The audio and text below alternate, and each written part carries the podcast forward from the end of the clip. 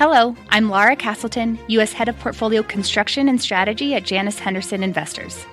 Is a brighter future possible? At Janus Henderson, we think it is. For 90 years, we've worked to help clients achieve superior financial outcomes and fulfill our purpose of investing in a brighter future together. We know that this means our thinking and our investments are helping to shape millions of brighter futures for the next 90 years and beyond. To learn more, go to janushenderson.com. I'm Melissa Lee, and this is Fast Money. Tonight's trader lineup Guy Adami, Tim Seymour, Karen Finerman, and Dan Nathan. Tonight on Fast, we are trading the vote.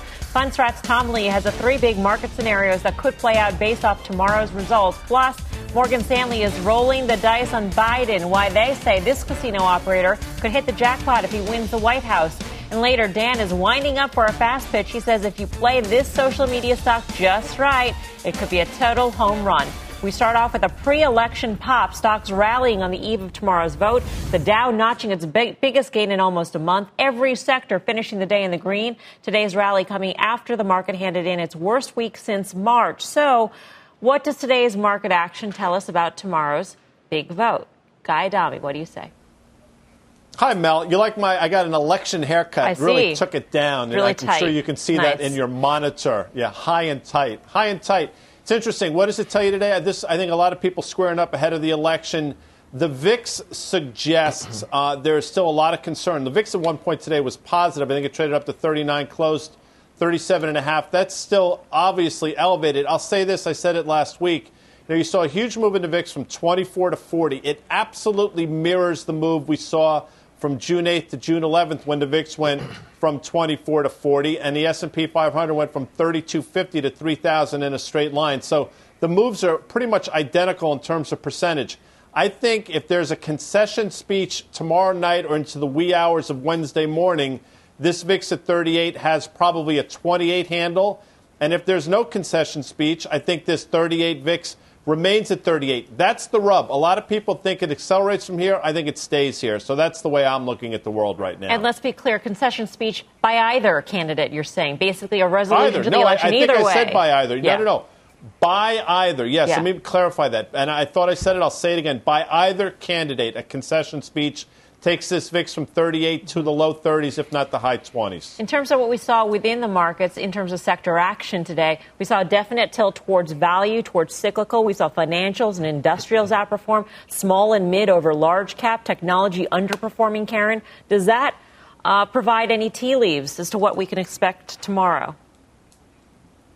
If it did, I can't read those tea leaves. I'm actually pretty surprised with how the market did today. I thought that some of the uh, news out of Europe about uh, lockdowns would have an effect here. And the idea I know that there is no appetite for lockdowns in the United States, but that doesn't mean that people won't change their behavior, even if it's not mandated. So I was a little surprised that the market was up and up as much as it was. I mean, it was just some stocks were sort of ridiculous. The FANG names obviously didn't do well. And then you had the value names. You had, you know, URI was up $14 for no reason.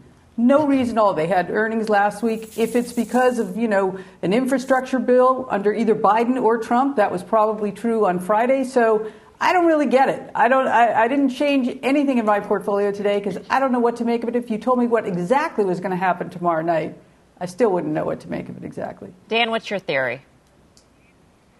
Yeah, so these guys mentioned a little bit um, about the underperformance of the uh, MAGA complex here today, and I think it's pretty interesting because I think it touches on a lot of themes that are going on as it relates to the election. And obviously, one of them would be no matter what happens, you're going to have um, regulatory headwinds. You're also going to have the potential, if you had a, a Biden win and a Senate flip, of higher taxes, higher capital gains taxes. So these are obviously big winners um, on the year. This might be a reason to take some profits. And then the other one would just be valuation. I think that um, if we were to see a more cyclical bent um, because of fiscal stimulus and infrastructure spending and, and just a reflation trade on the other side of the virus, then you're going to want to move into some of the underperformers. And so that's what we kind of saw today. So that's what I think a lot of the positioning has been. Now, obviously, that could tr- create a whole heck of a lot of volatility if we do not have a decisive victory one way or another. And then we are really in just a, a, a political quagmire for weeks or months about a contested election.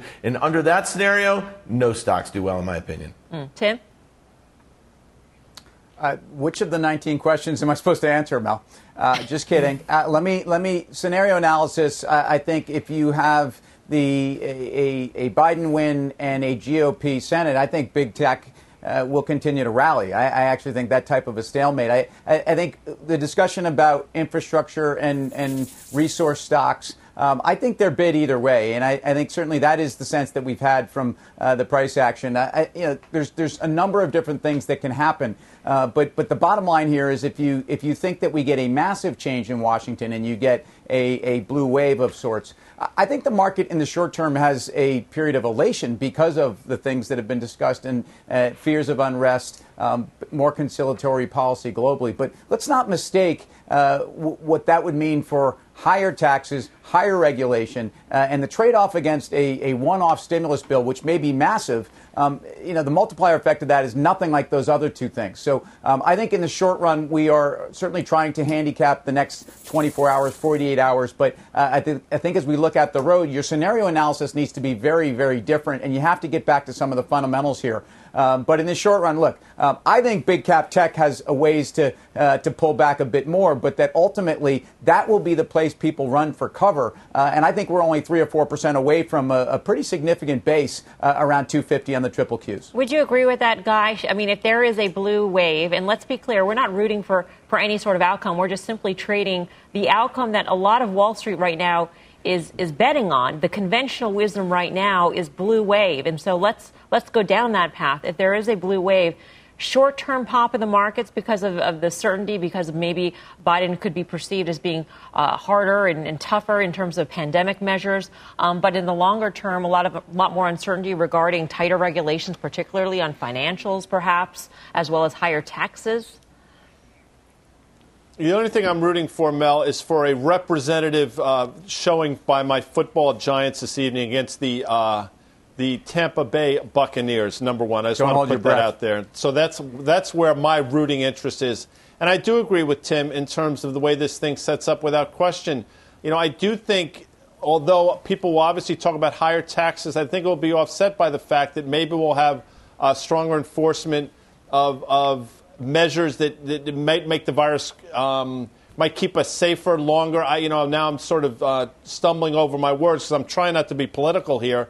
But I do think it probably sets up okay for the market. Not all of the market, though. I think banks could come under pressure if there is a blue wave, obviously. And I think these infrastructure names, which we have talked about, will continue to do well. And I think to Tim's point, technology will do well. Quickly, I'll say this, and we mentioned it last week. I thought that earnings release by Google far and away was the best of the five of the FAMGA complex mm-hmm. that Dan talks about. And I can make an argument that Google's actually cheaper on a valuation basis now than it was 10% to the downside ago. Yeah, Karen, I, am guessing that you see that as well. For Google, you mean? Yes. For Alphabet? Yes. Yeah, I think it's a better buy today, uh, even up, uh, you know, post earnings than it was before. I mean, that quarter was really extraordinary. And I think, you know, some of it was ad spending, I assume, so we won't see that as much. But, uh, I mean, YouTube and on every metric, every metric it was good. And so also, I think that we'll continue to see more clarity, which has always helped us. Every time Google gives us more information about other bets or about YouTube, and it'll be about cloud, uh, it trades better. So, very happy owning it here. Yeah. Dan? Yeah, so I think that just when we're talking about this FAMGA complex mm-hmm. again, we got to go back to also Netflix. We got to go back to Spotify's report. We got to go back to Twitter and think about some of the things that have happened over the last nine or 10 months or so. There was a massive pull forward, and we've seen that in a lot of, of, of demand, that is, right? And so we've seen that in a lot of these names. And all of a sudden now, valuation is be, kind of becoming a little bit of a thing, and, and interest rates have kind of ticked up a little bit. And we're kind of getting back to some of those more classic market themes, election or not. And I think it's really important to keep uh, an eye on that. And then the last point is that, you know, about this election, we could, if we had a blue wave, we might not get further stimulus until February or maybe even a bit longer. So, you know, I know that people were really excited about that ISM number that's backward looking. What I'm looking at is this huge, uh, you know, like chasm, if you will, of American citizens who are literally really having a very tough time. And so I think the outlook going forward for a lot of these names that were relying on consumers spending when they had these expanded unemployment benefits mm-hmm. and stuff um, is not there right now. So I think the next few months is probably going to be a lot harder than what today's market action is telling right. us about any optimism um, about the economy. And maybe that's why a pop after a blue wave could be very short lived, Tim. I mean, it, it is true that if we don't get stimulus until next year, that could not only cause damage to the economy now, but it could it could cause lasting scars in the economy. You have more people out of work for longer, um, who will need new skills when they come out of it. They they might uh, have jobs that don't exist anymore later on. The longer this goes on, so we're looking at real consequences here to to waiting for that stimulus. Even though the markets may say it's coming, it's coming, it's coming, it may not be coming soon enough. Yeah, I, although um, I, I, do think the, the nature of the virus and, and the way that at least you should, and I know we stalled on, on, on stimulus uh, over the last month and a half, but, but the reality is that if the virus gets worse, they're going to have to step forward. I don't care who's in power, and, and otherwise we've got major, major problems. But yes, the small business in this country is, is on their knees in many sub industries, especially uh, hospitality and entertainment, restaurants. I, you know, I, I don't know why I've got my own views on this. I actually run a small business, but I, I, think that there's a, a, lot that will need to be done. I, I just think the, the, the expectation that the market is going to be in a better place, even if you know um, everything on the other side, if that other side uh, again, I, yes, we have to stumble with our words to not sound political. I'm, I'm, just making a market observation, I believe, in terms of an outcome that would be all blue, uh, mm-hmm. would be a relief at first, and then I think we'd have a lot of problems for the market. Um, I think that we've been talking about valuation for months. But if you are in that environment, what has been defensive? And it has been mega cap tech. And back to that Google conversation, it's interesting, though, because Google effectively finished flat today. Uh, and yes, it, it, had a pop uh, on Friday after the best of the four, but but it, it's concerning how that group is trading, and that may tell you in the short run where they think the market's going to see elections. Right. We've got a market flash here on Twitter. Julia Boorstin's got the story. Julia.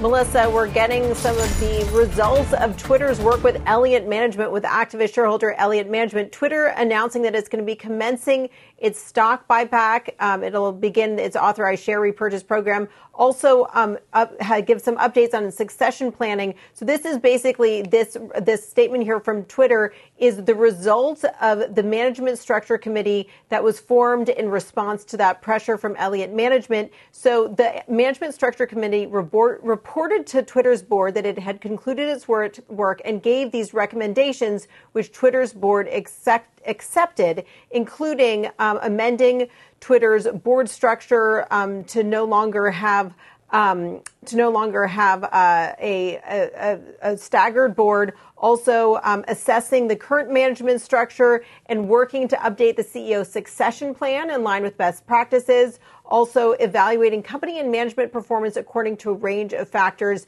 So, and of course, then there's that share repurchase program. So I think what's so important here, Melissa, is that this shows that Elliott and Twitter together mm-hmm. have now are making changes based on those recommendations and uh, everything's starting to come into place here. And of course, we are very curious to hear what that CEO succession planning is. Yeah, Julia, thank you. As we watch Twitter shares climb in the after hour session, now close to session high is up two and a quarter percent. I think what Julia had outlined in terms of the share buyback, that's interesting, but also no longer having a staggered board, which means that the entire board can be voted out more easily to affect change potentially at the company. That's also very interesting. Um, Dan, is this going to sort of um, you know, answer the question about growth at Twitter after that last earnings report? Yeah, I don't think it does much to answer the question about user growth. Um, you know, they were very disappointing, but again, there was a huge pull forward. They had a massive um, addition to uh, the monetized uh, daily active users in Q2 here, so big disappointment in Q3. But their ad revenues did start to come back, and they spoke to that um, a little bit, how it ended the September quarter and how October was looking. So you put this news on top of it, and the stock down 25% in just three trading days, and you say to yourself, okay, this might be a pretty good entry point, especially when you're comparing it to some of its peers like Pinterest and Snapchat, which just blew the doors off with user growth. Um, and, you know, next year they're all going to have similar sort of revenue growth. Karen, what's your quick take on what Elliott has managed to extract from uh, Twitter? Uh, well, the buyback is good, and as you said, as you pointed out on the staggered board, removing that creates uh, an easier pathway for someone to come take control. I also think, remember, Jack Dorsey at one time was thinking of living half the time in Africa, so that didn't really fly with Elliott. But now the succession planning is important. As young as Jack is, and I, I believe he's very engaged, but still, you need a succession plan. So Positive. What I don't know is if uh, Elliott gave up anything like they wouldn't put a slate on or any candidates. Mm. Uh, I'm not sure about that. But it, it's a small positive. Not as important, though, as the earnings were the other day. Yep. All right, Twitter shares up uh, almost 2% right now. As we count down to the election, our next guest is laying out the three big market scenarios that could play out based off tomorrow's results. Let's trade the vote with Tom Lee, head of research at Fundstrat Global Advisors. Tom, uh, great to have you with us. Let's uh, start off with the base case scenario, which is a blue wave. That's right. And uh, heading into election day, you know, we're making the assumption that investors are on a buyer strike. So it's been an emotional two weeks. Retail investor cash has actually risen, so we know people are just waiting for some certainty. And the base case, in our view, is is a blue wave. It's reflected from the polls and from the betting markets. And while I've heard what you guys have talked about, I think that this results in a 10% rally in equities. So S&P roughly 3600 because you're going to get a pretty big lift in cyclicals based on fiscal stimulus, the Fed staying easy, and just a relief rally.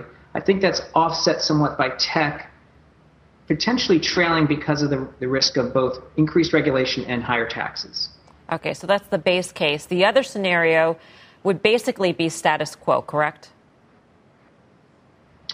Uh, yes. So I think that the surprise case uh, would be that Trump is reelected and the Senate remains Republican. And, and the reason it's a surprise is, of course, because the polling markets aren't reflecting this and the betting markets are showing Trump as an underdog.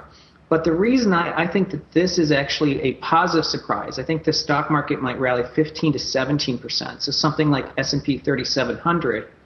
And the reason for that is We've got the possibility of less regulatory risk, like less regulation creep. We're going to have less risk of lockdowns because of the current administration's approach. And we have the possibility of a tax cut. So I think you're going to get a big cyclical rally, plus tech keeps running, and that extra tech juice is how you get to 3,700 on the S&P. Okay. And the third scenario is um, some form of contested election. Yes, and so a contested election, and I, I've heard you guys say that uh, it's uncertainty, and I agree, it's uncertainty, but it's a it's actually less uncertainty. So incrementally, it's certain because now we're through the election night, and the reason I think you still get a five to seven percent rally, which is S and P 3500, is number one. I think Washington goes back to two things. You know, focus on what's who's controlling the Senate but we're also likely to get fiscal stimulus passed before year end. And the Fed is likely going to make some intervention or announce some intervention or prepare to announce intervention if the markets are unstable. So I think the market still gets a lift, and 3,500 is just taking us to sort of that two weeks before election day. So basically, all the scenarios that you outlined, Tom, the markets will be higher. Is that right? That doesn't sound right to me. it's win win win uh, no matter what. Yes, and the reason I'm pointing that out is we've gone through an excruciating two weeks where the market's lost nearly 10% because nobody rationally was buying equities, but we've had a lot of selling and repositioning. So part of our presumption is we've had a huge imbalance. We've had sellers for two weeks, we're down 8%, cash has risen on the sidelines. As Guy pointed out, the VIX has gone to levels of you know, very high levels of anxiety, and a drop in the VIX plus moving cash off the sidelines is still going to get us to rally. So I'm glad you mentioned that because that's sort of my question. I guess, in my opinion, a concession speech either way takes the VIX from today's close of 39 down to the low 30s, if not the high 20s. But does does a have we already priced in with a 39 VIX a contested election? Is that sort of your point? the entire negative scenario is somewhat priced in vis-a-vis the VIX? Uh, I believe so. I mean, I'm going to make an assumption here, but the our active ex institutional equity investors have done a lot of hedging, either in the derivatives markets or the futures. So they they have not bet on uh, this two weeks being smooth. You know, they bet on a lot of turbulence. So that is going to be repositioning post uh, election.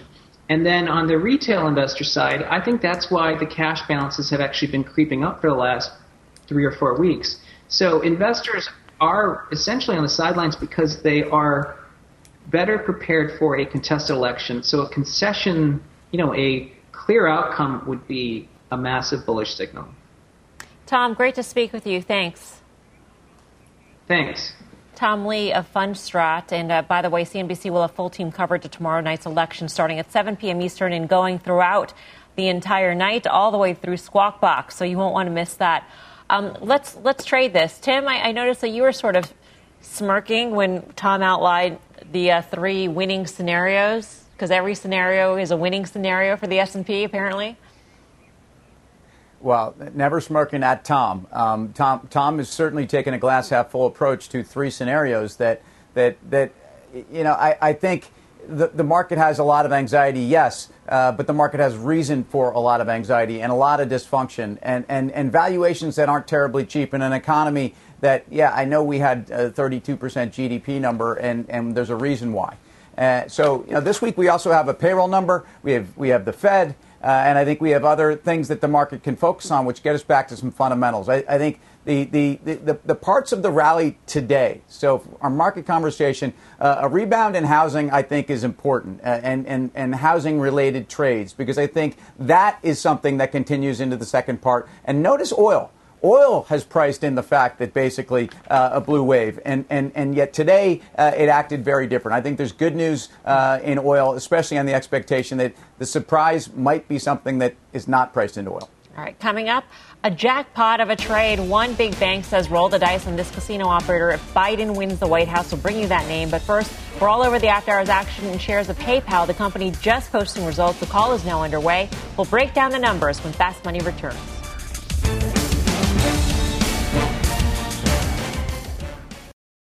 You seek the key, but first, you must learn the ways of precision, craft, and performance with Acura's all electric ZDX. With a premium Bang & Olufsen sound system up to a 313 mile range and a Type S variant with an estimated 500 horsepower, the ZDX is their most powerful SUV yet.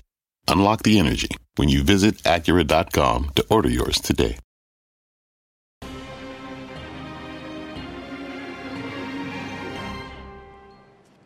Welcome back to Fast Money. Check out shares of PayPal sinking after its latest earnings report. Our Kate Rooney joins us now with the numbers. Kate. Hey, Melissa. Expectations were pretty high heading into the third quarter for PayPal. Despite a 6% drop in the stock after hours, PayPal did see what the CEO just told me was a record third quarter. Uh, the payments company beating on the top and bottom line. They also raised some of their full year guidance. PayPal saw its highest revenue growth ever. That was 25% year over year. That came in at a total 5.4 billion. That was better than expected. Non-GAAP EPS also a beat by 13 cents. Total payments volume was also its highest ever. That came in at 247 billion, which was better than analysts were expecting. Of that total, 44 billion came from Venmo. That was up about 60% year over year. We just got a couple Venmo highlights from the call just now, which is still underway. Uh, Venmo now has 65 million users. That's a jump from 60 million users, which was the last number that uh, PayPal had reported.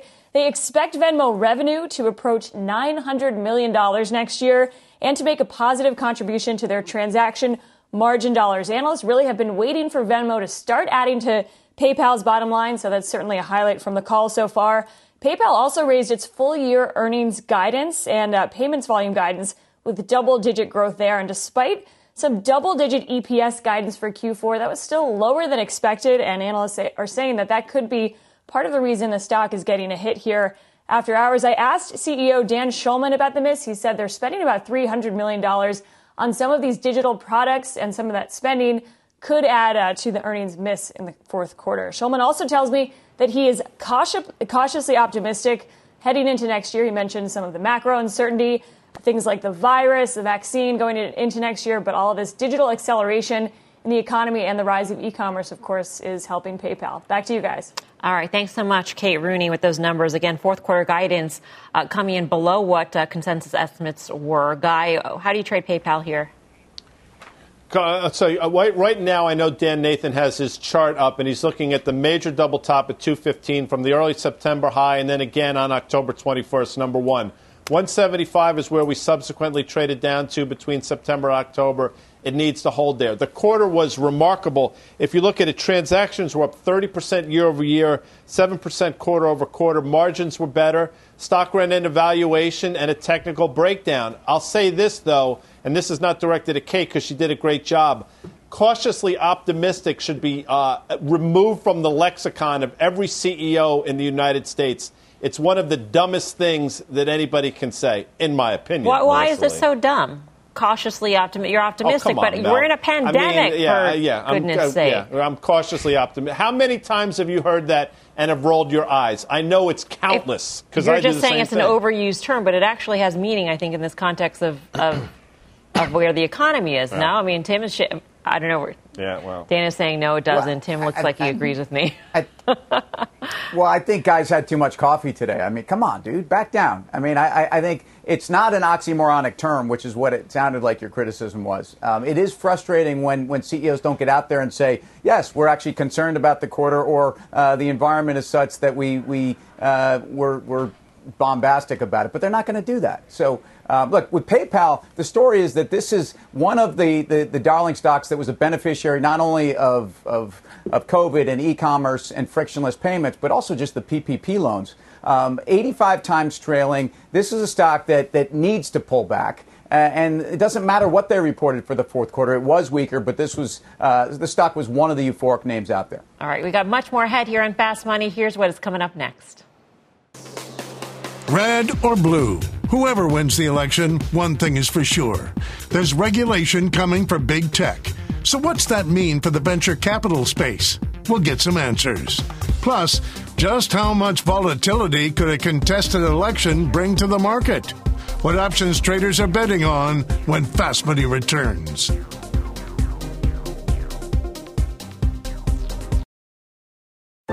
What's on the horizon for financial markets?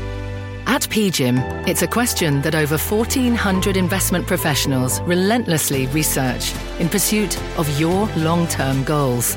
Specialized across asset classes, but united in collaboration, our teams provide global and local expertise.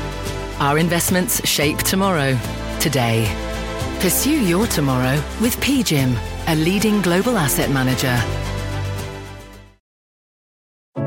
What does it mean to be rich? Maybe it's less about reaching a magic number and more about discovering the magic in life. At Edward Jones, our dedicated financial advisors are the people you can count on for financial strategies that help support a life you love. Because the key to being rich is knowing what counts. Learn more about our comprehensive approach to planning at edwardjones.com slash find your rich. Edward Jones, member SIPC. Welcome back to Fast Money. We're just one day away from the election. Tomorrow's outcome could have a big impact on venture capital. Joining us now is a man with a lot of experience in the VC world. He was an early investor in Lululemon. His current portfolio includes names like Rent the Runway, Harry's, and thredUP. Let's bring in Bob Davis, partner at Highland Capital. Bob, welcome to you. Great to have you with us. Great to see you. How are you? Good, good, thanks. Um, Got to ask you about the election. Uh, Does a change in administration at all impact the environment for the kinds of investments that you make? I don't know if it changes the investments we make, but I mean, I, I think the bigger risk is a whole period of uncertainty in, into the markets, and that's the part that would frighten me a little bit. I don't know how it all plays out. If we have a clear winner uh, coming out of tomorrow or next week or the week after, I think we're good. If we're fighting this over two or three months as to who the winner is and who our president is, I think that's tough for the market out there. So I, I hope we're not going to see anything like that. I mean, I have a uh, I have a good friend, a good golf buddy that uh, Mike that out in the course. He, I call him my sensei because he guides me so clearly in all that we do. And he says, don't focus on the, the single shot, focus on the game at large. And I think that's what we have to think about when this is all been done is, is how does it, how does the big picture look, not how does a individual day look. And I want to ask you about the game at large. Uh, the game at large, at least for right now, is being shaped by a pandemic. And I'm wondering if that impacts the kinds of investments that you're making these days and how you examine investments now in companies and how they're built for future years? You know, it's interesting. When we look at a company, our, our criteria are pretty simple. It always has been, always will be. We think about people, market, product, in that order. And then if we get that figured out, we'll talk about the deal. But people, market, product, and really great people build great companies, and that's been the case, and it will stay that way. And we, we feel great about that. What what's taken a lot of getting used to is trying to do a deal virtually. I mean, when the pandemic first hit and we all got into lockdown, we sat around a partner meeting and said, well, of course, we can't make investments without meeting the team. You know, how do we invest millions of dollars into someone we've never met? And lo and behold, we've adapted and we've made some, you know, great deals, but it's changed things a lot in terms of our, our criteria. But at the same time, you know, there's some some industries that have been hurt by the pandemic. We all know what those are, but there's a lot on the consumer front that have had some really powerful tailwinds that have helped them Freshly that we announced uh, last week mm-hmm. on CNBC. The acquisition of that by Nestle is a good example of that.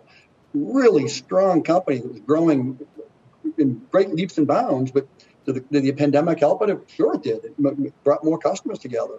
Sure. And the pandemic is also helping a name like Lulu, who you invested early in, Bob. And I'm wondering, in terms of how you in, eh, look at those tailwinds, do you view them as short lived or do you think that this marks a real change? I mean, how many pairs of yoga pants are you going to, to own if you're actually going back to work and have to wear proper pants? Yeah, well, that's a great question. Well, we're not public market investors, so I'm not nearly as smart as those guys and guys and gals on your panel to talk about public stocks and how they play out. the way I'll think about it in our portfolio, we see fundamental change in behavior taking place that I think will be long lasting. Do the tailwinds survive at the level they are today?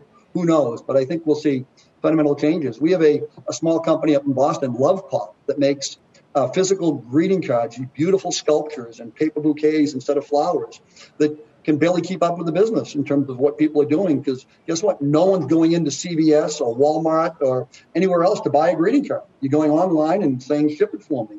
And things like this take a small company and lets it sell tens of millions of dollars in cards. I mean, that's a fundamental change. Who would have believed that? Uh, two or three years ago. But um, so I, I think that many of these businesses will see a constant and long lasting change in consumer behavior that will never step back. Uh, will it be the level it is today? Probably not, but there'll be complete changes in consumer behavior. Bob, thanks so much for your time. We hope uh, you'll come back soon. Love to do it anytime. Bob Davis, Highland Capital. Um, Karen Finerman, somewhat of a, he's somewhat of a legend here in, in, the VC world. He also was associated with an internet bubble named Lycos, which is an early search engine.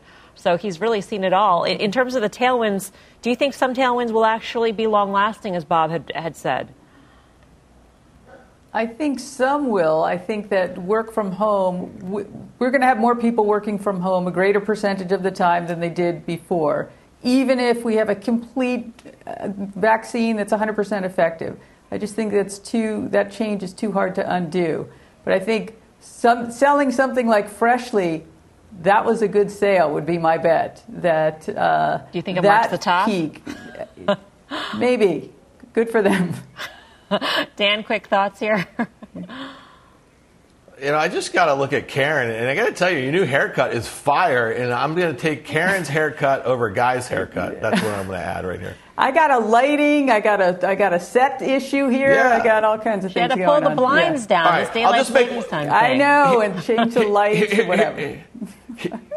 Here's the one quick point I would say is the acceleration in anything e-commerce. Commerce, obviously, you're going to see deceleration after the pandemic, but that pull forward and that demand, that's going to be here to stay. And I think that's the takeaway um, I would have about just some of this behavior that's that's changed in the last nine months. All right, coming up tonight's big number, we will tell you how many ad dollars were spent on this election, who already came out the big winner. But first, Dan is getting ready to throw a changeup. He's got a fast pitch with an options twist on one social media stock. The name when Fast Money returns.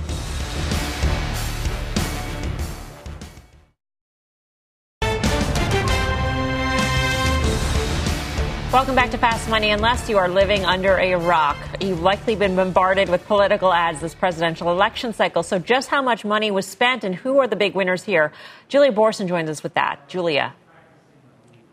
Well, Melissa, this was a record political ad spending this cycle. $8.3 billion has been spent. Now, if you look just at spending on traditional media, political ad spending is up more than two and a half times from the 2016 cycle to $6.7 billion. Now, of those traditional ad dollars, the biggest beneficiary is broadcast TV, bringing in $4.5 billion in spending up from $2.4 billion four years ago. Sorry, two billion four years ago. Now, the biggest winners of that rush of political ad spending are the companies that own the local TV networks. Up the most from its March lows is Nexstar. It's up 92%, while Sinclair is up 80%, EW Scripps up 73% from its low at the beginning of April, Gray Television up 53%, and Tegna up 28%. Now, it is worth noting that despite those bounces from the spring, all five of those companies are down this year, and all the stocks are having their worst year since 2008, weighed down by risks that after the election include cord cutting as well as dollars continue to shift from TV spending to digital. Now, while broadcast TV still dominates political ad spending, it is losing share from 75% four years ago to 60% market share this year as digital platforms continue to make gains. Now, the big winners from political ads growth on digital are Google and Facebook, as well as the streamers such as Disney's Hulu and Peacock, which is, of course, owned by Comcast, CNBC's parent company. But remember, the election is not giving a boost to Twitter. It's not accepting political ads. Guys, back over to you. All right, Julia. Thank you. Uh, Karen, what's your take since you own both Alphabet and Facebook? Yeah, I'm trying to think about moderating how good the quarter was because that the spend was so big. But um, also, I think about for Disney, probably a little bump for them with their with their um, network. But um, I think it's going to be short lived. So we can't. So if I were owned one of those Sinclairs, I would sell into this strength for sure. All right. Well, speaking of Twitter, it's a name that that is on Dan Nathan's radar. He's stepping up to the mound with a fast pitch. So Dan, take it away.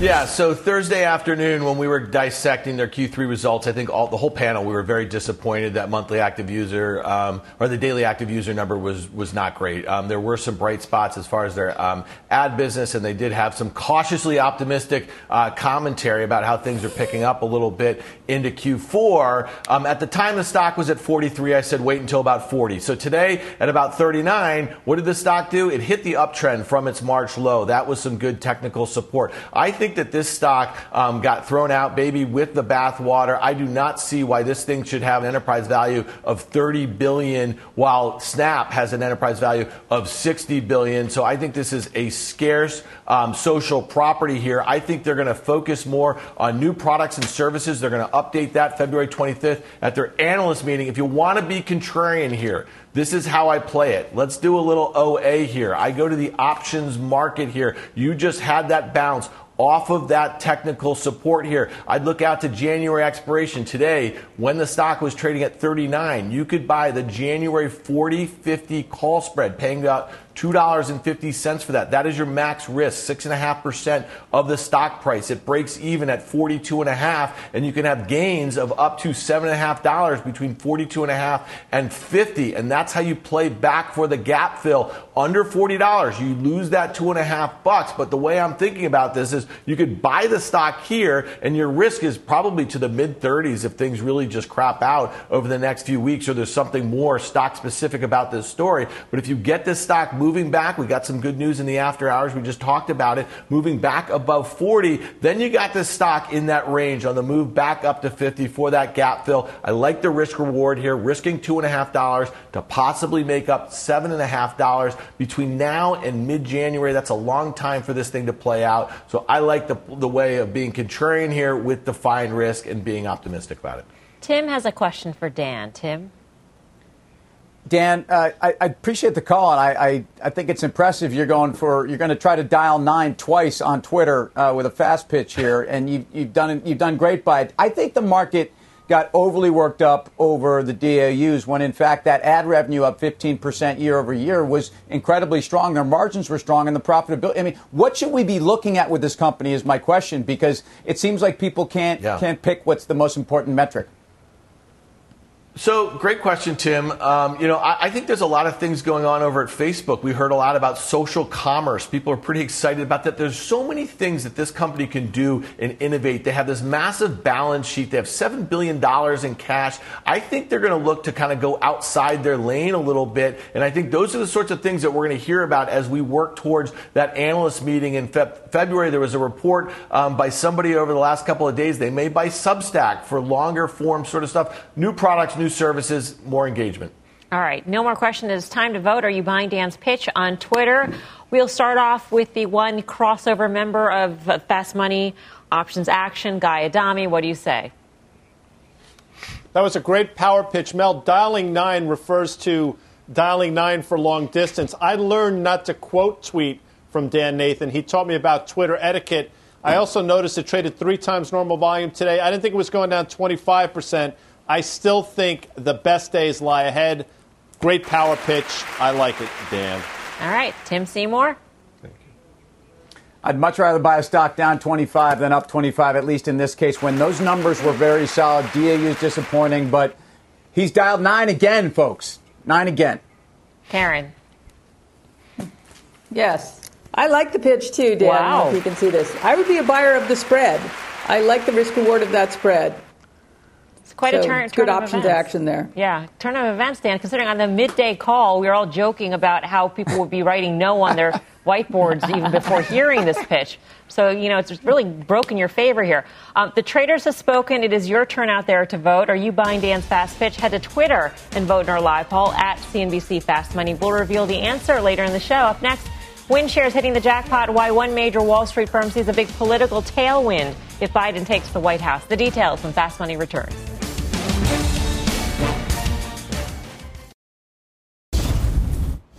Welcome back to Fast Money. Checkout shares a Wynn jumping today after Morgan Stanley upgraded the stock to overweight, raised its price target to $95 a share. Among the catalysts for the stock, a potential Biden victory. Analysts there saying an improved relationship between the U.S. and China under a Democratic presidency could benefit Wynn's business in Macau and specifically that issue of concessions. Tim, what do you say about this upgrade?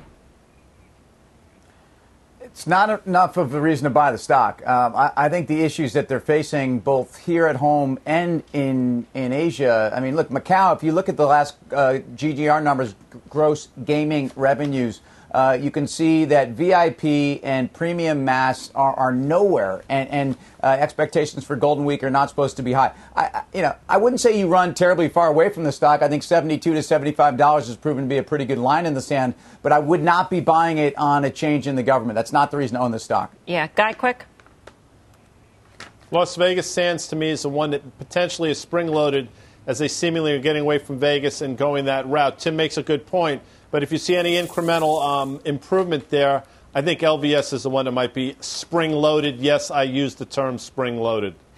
Coming up, the fear index is on the move. How should you prepare for an election outcome? We'll dive into the options pits for that trade. Much more fast money right after this.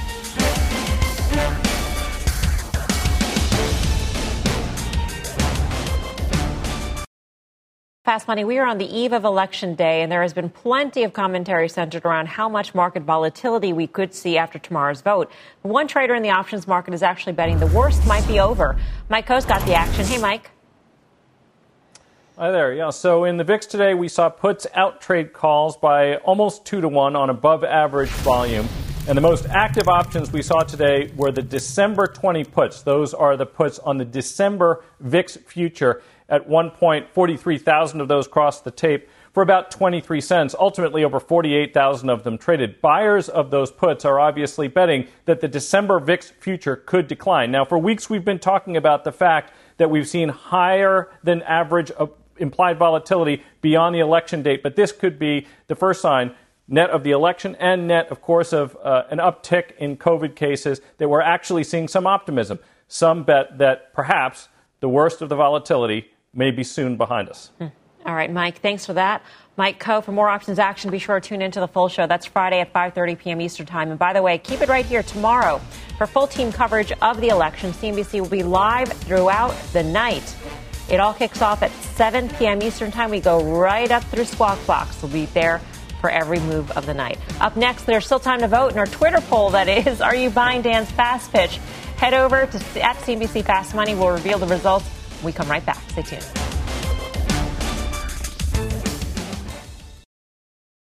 Welcome back to Fast Money. It is time to find out if viewers at home are buying Dan's fast pitch on Twitter.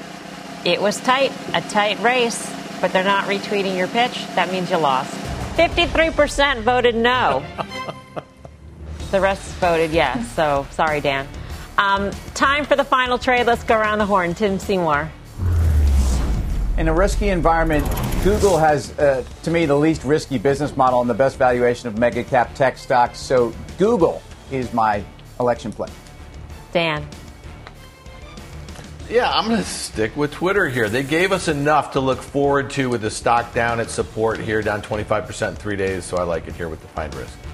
Chairwoman.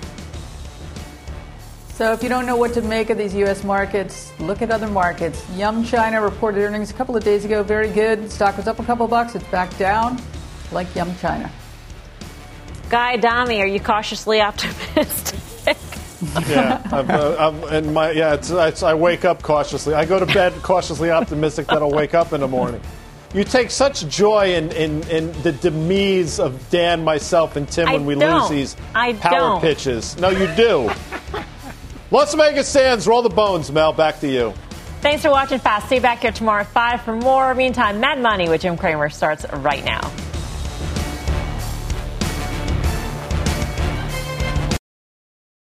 This podcast is supported by FedEx. Dear small and medium businesses, no one wants happy customers more than you do. So you need a business partner just like you. Like FedEx, who understands your passion for serving your customers because they have the same commitment towards you. That's why FedEx offers you picture proof of delivery, packageless and paperless returns, as well as weekend home delivery to 98% of the U.S. on Saturday and 50% on Sunday. See the FedEx service guide for delivery information.